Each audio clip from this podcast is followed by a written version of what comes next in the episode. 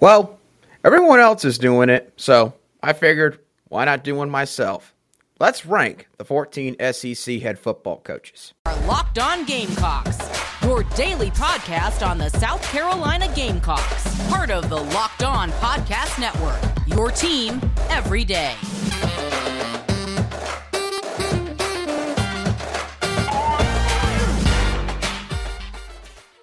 Hello, Gamecock Nation, and welcome back to the Locked On Gamecocks podcast, your show for daily Gamecock headlines and potential storylines on your favorite South Carolina sports teams. I'm your host, as always, Andrew Lyon, and as mentioned at the opening of today's show, I am going to do my own personal ranking of all the SEC head football coaches 1 through 14.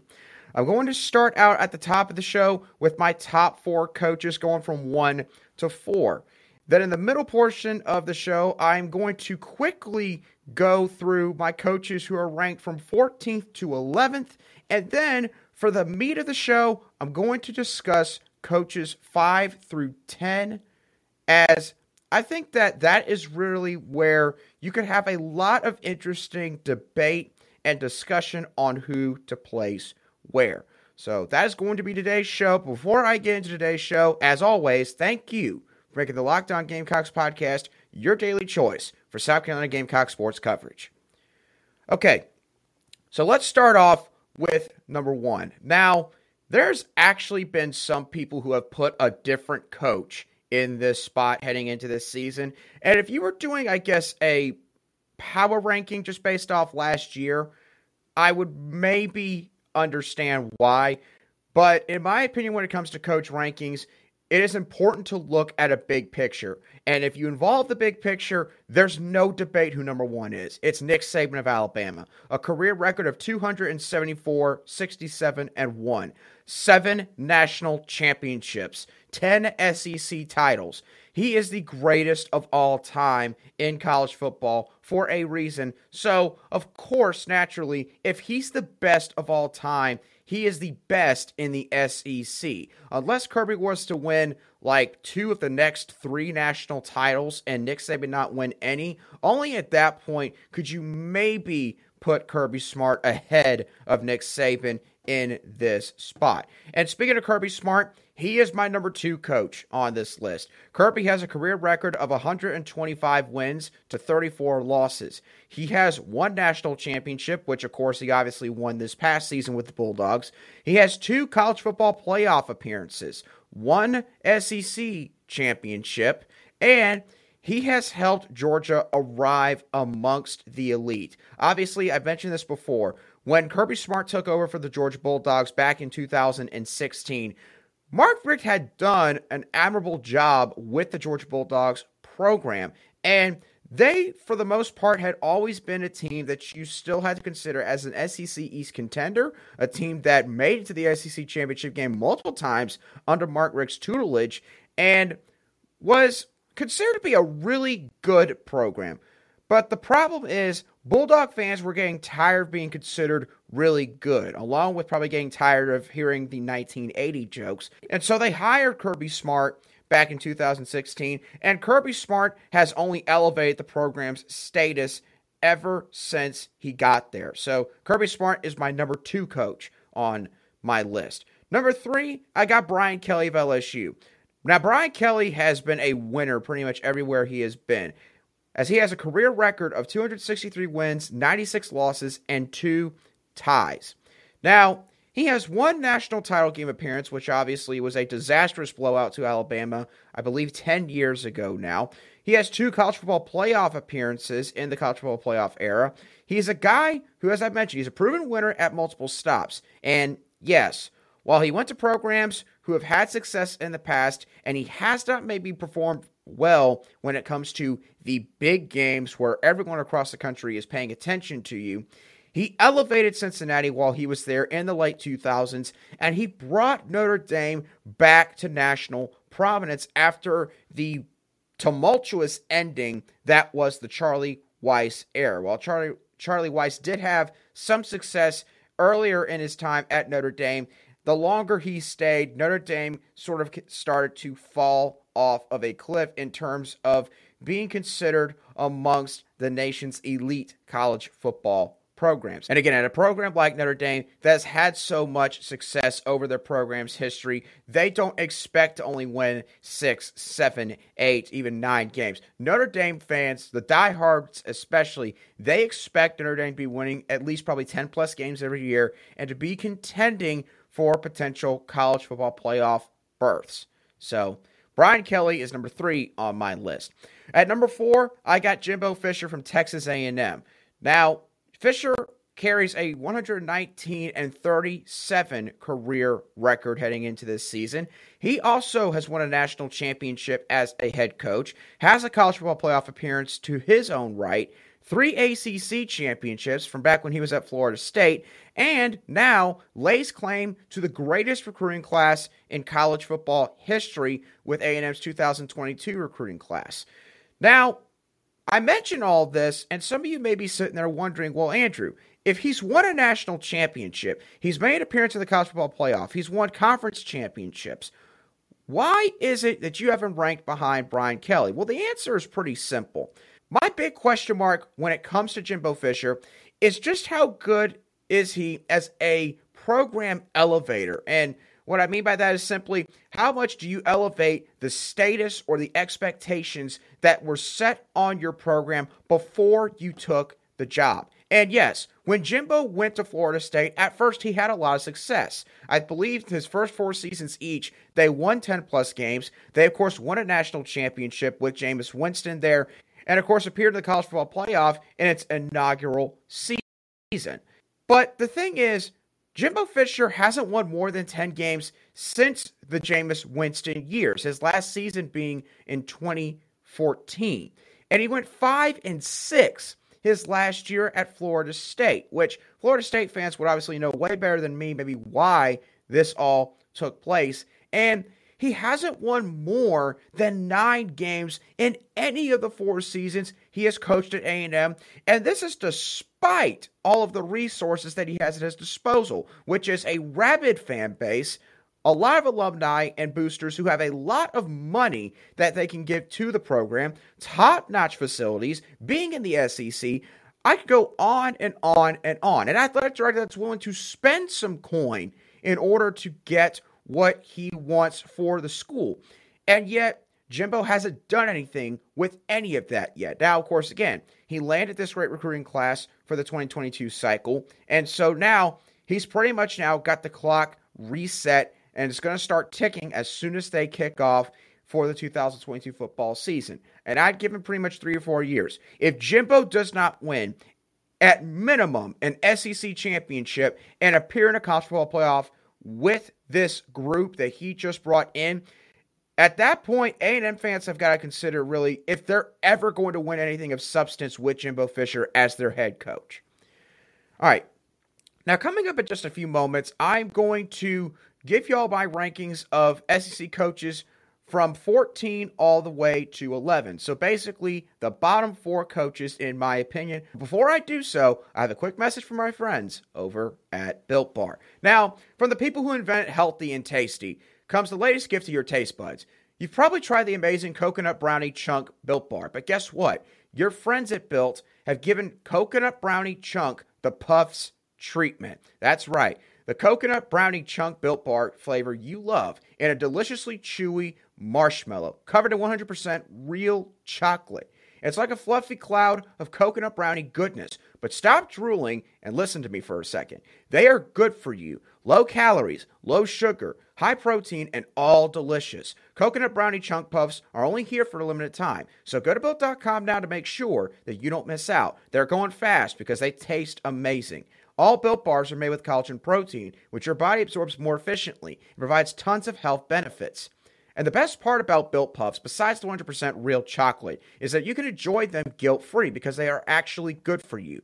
They are the perfect treat, perfect when you've got a craving, you need to satisfy your sweet tooth, or if you need a quick, healthy snack after a workout. They are an excellent source of protein.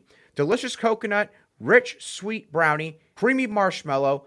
Stop fantasizing. Get to built.com right now to order your box of coconut brownie chunk built puffs now.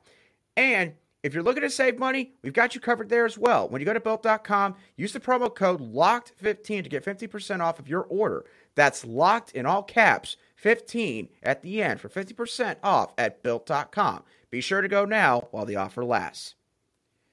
Okay, now let's talk about the bottom four coaches in my rankings. Starting off with number 14, I got Clark Lea of Vanderbilt. Now, Clark Lea has a career record of 2 and 10, which of course was his first season at Vanderbilt this past year. He took the job in the 2020 offseason after having been the defensive coordinator at Notre Dame for the three previous seasons. And he knows Vanderbilt quite well. He played football for Vanderbilt from 2002 to 2004 as a fullback for the Commodores. So, and I've mentioned this before, while I think Clark Lea could do wonders with Vanderbilt, and it's great that they've got someone in there that, again, knows the program very well, knows what they need, and how to sort of deliver his pitch of Vanderbilt football to prospective recruits, it's going to take time. This is a Vanderbilt Commodores team that under Derek Mason's last year there was just not very good. They averaged like 14 points per game on offense,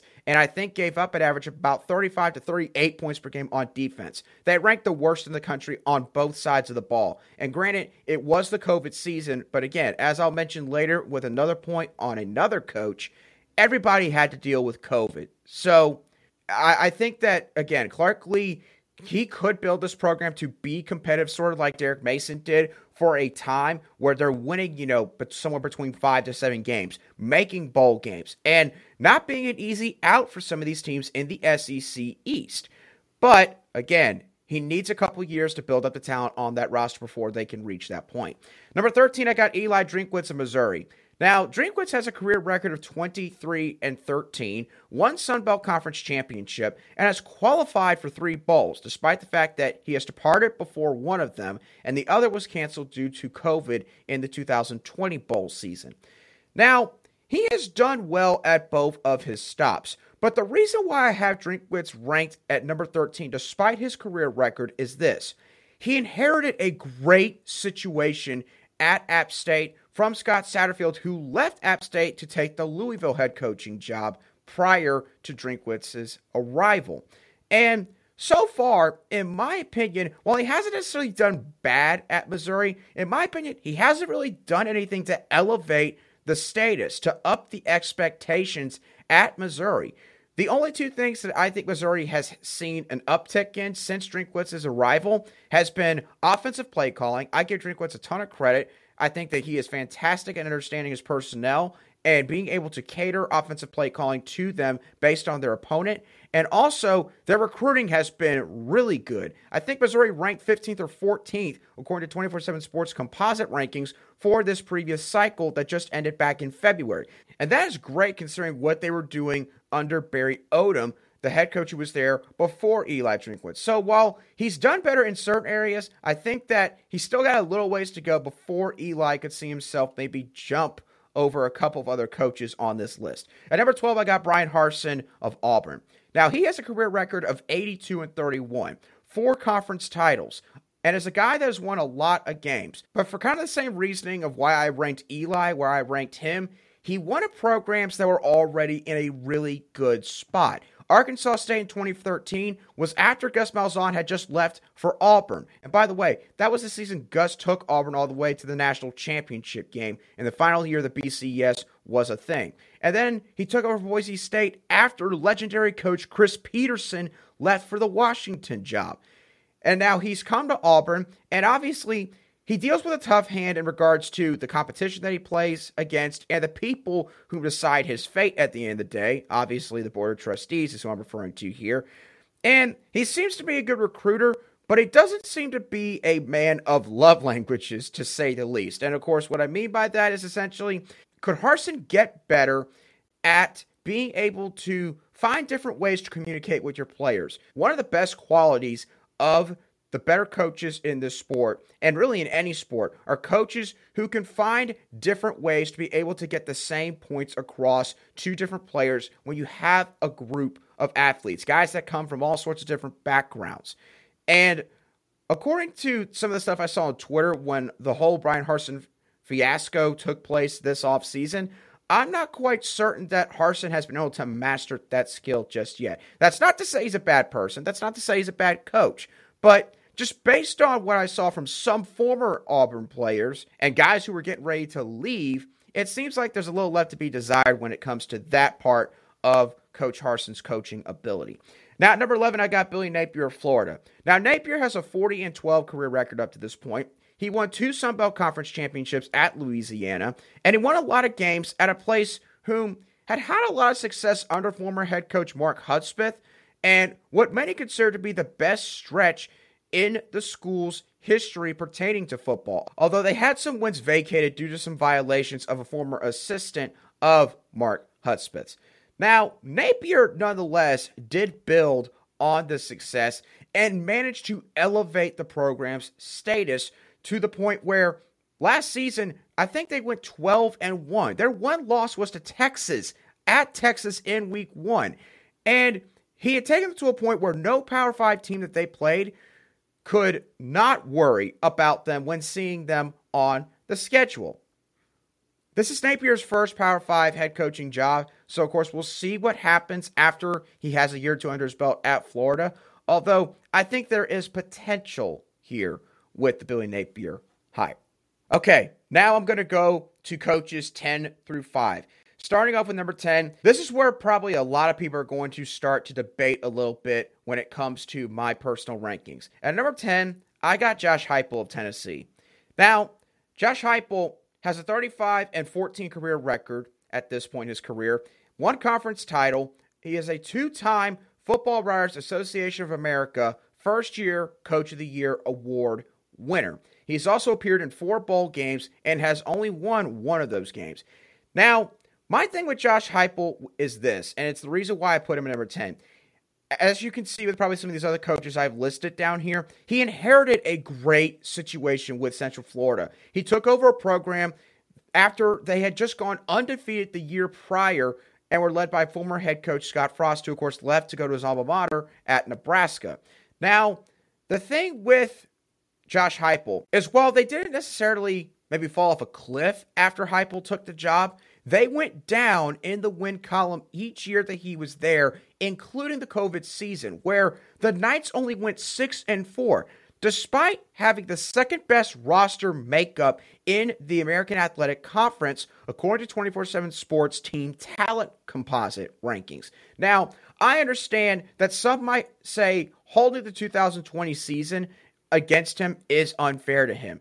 And while I'm willing to hear that point out, as I mentioned earlier, my retort to that would be that every single team in the country had to deal with the COVID 19 pandemic. And yes, I get it. It affected some teams maybe more than it did others. And while I can't necessarily say that I know what all went down with Central Florida's program, specifically during the COVID 19 season, they should have still had enough talent on that roster to win more than six games out of the 10 games they played that season. And that's why I got Josh Heupel ranked at number 10. Now, number nine, I have Shane Beamer of South Carolina. Now, Shane Beamer obviously went 7 and 6 in his first season as a head coach last year, has one bowl appearance and won it in the Duke's Mayo Bowl against the North Carolina Tar Heels, and was a co winner of the Football Writers Association of America First Year Coach of the Year award this past season, along with Josh Heupel. Now, some would say that this is too high, considering the fact that Coach Beamer has only coached for one season. And while I will be willing to hear an argument to maybe flip him and Josh Heupel in my rankings, I think that Shane Beamer deserves so much credit for what he did with the Gamecocks last year, despite all the circumstances that he had to deal with. If I told you that Shane Beamer went to become the head coach of an SEC program. The team had won two games the previous season. The culture was terrible when he got there. He had to start three different quarterbacks for four games each this past season, including a graduate assistant who had to basically swap out his visor and clipboard for a helmet and a jersey. And he had an offense that ranked in the bottom third of the country in every major statistical category.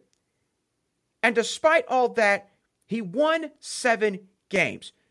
You would look at me with a straight face and say, There's absolutely no way, under any circumstance, a coach could pull that off, especially in the SEC.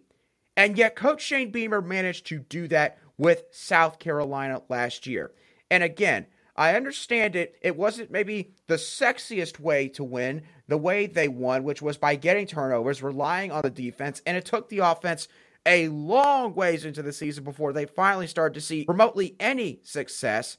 And yet again, they won seven games in spite of all of those factors. So, in my opinion, Coach Shane Beamer has earned the right to be at number nine for this season. And of course, we could see some movement on this list this next year. I would be willing to listen to maybe why Josh Heupel should be at nine, but in my opinion, with what Coach Shane Beamer did last year, he deserves this spot.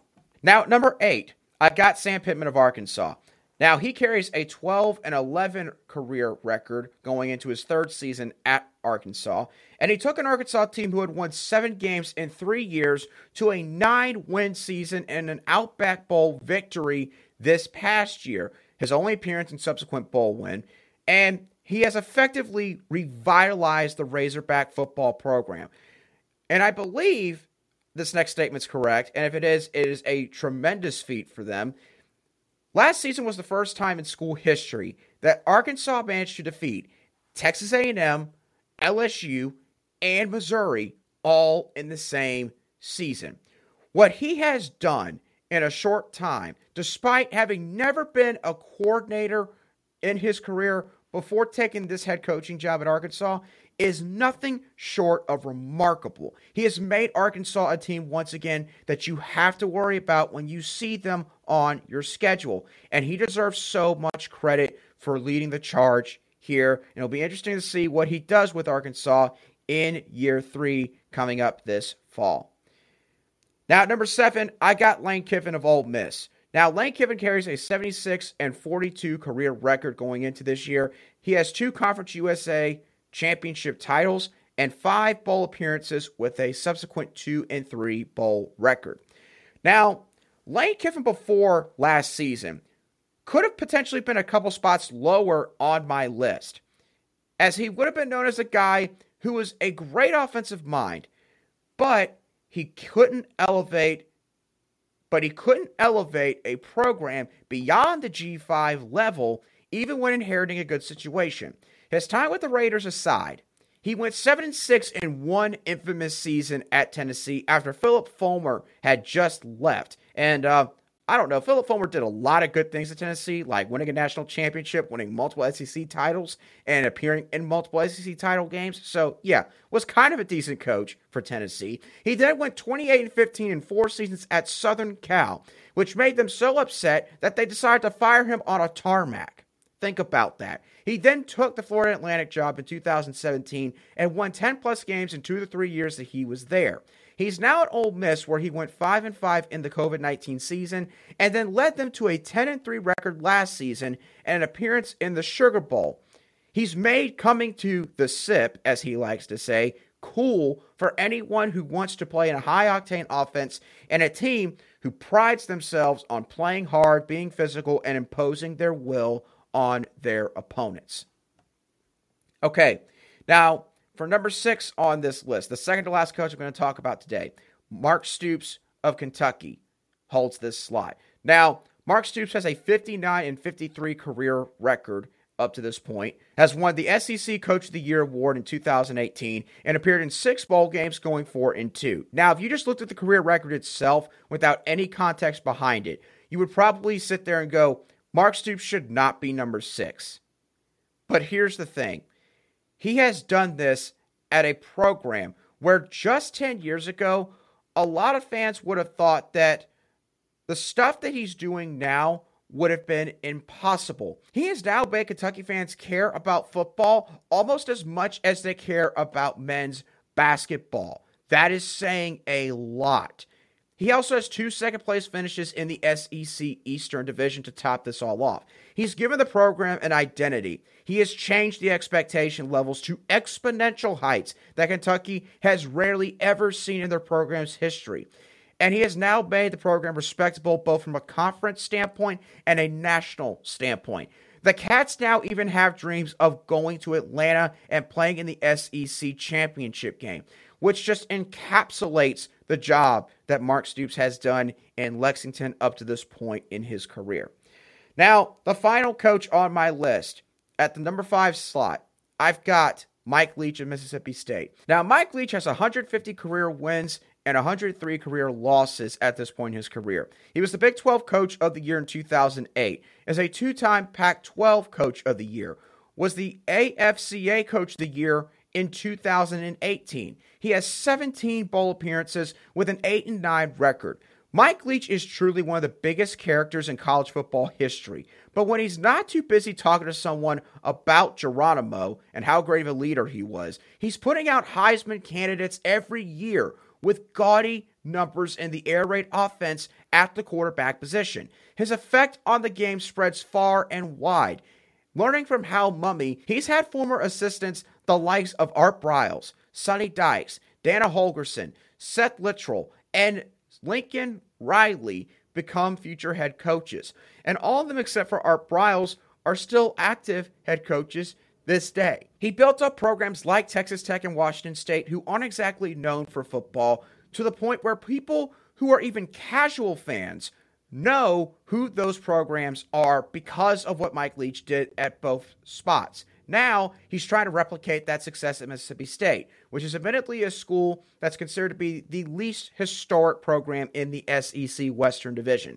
But one thing's for sure you can never count out a Mike Leach coach team on any given Saturday, nor should you ever miss a press conference because you never know what the man is going to say. And that is why he holds the fifth spot on my SEC head coach power rankings.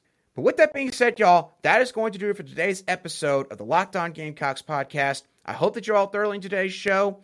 And man, I tell you what, it's really tough to come up with these lists, admittedly. And again, the bottom four and top four for this list, at least for the last year or two, have been pretty easy to sort of decipher through. But the middle portion of this list, it could definitely be a doozy, and it can make you sit there for minutes and who knows, even hours on end, trying to sort of nitpick at certain aspects of coaches' careers and why maybe they should be ranked in a certain spot. So, want to hear y'all's thoughts down below in the comment section if you're watching this on YouTube. What coaches do you think I got right? Do you think maybe I was way wrong on this list? If I was wrong about your coach of your respective program, give me some reasons why you think they should have been ranked in a different spot. I want to hear your thoughts down below. And if you're listening to this on audio podcast, then you can feel free to shoot me a message at a line underscore SC on Twitter. Let me know again why I was so correct on this or why I was way off with this list.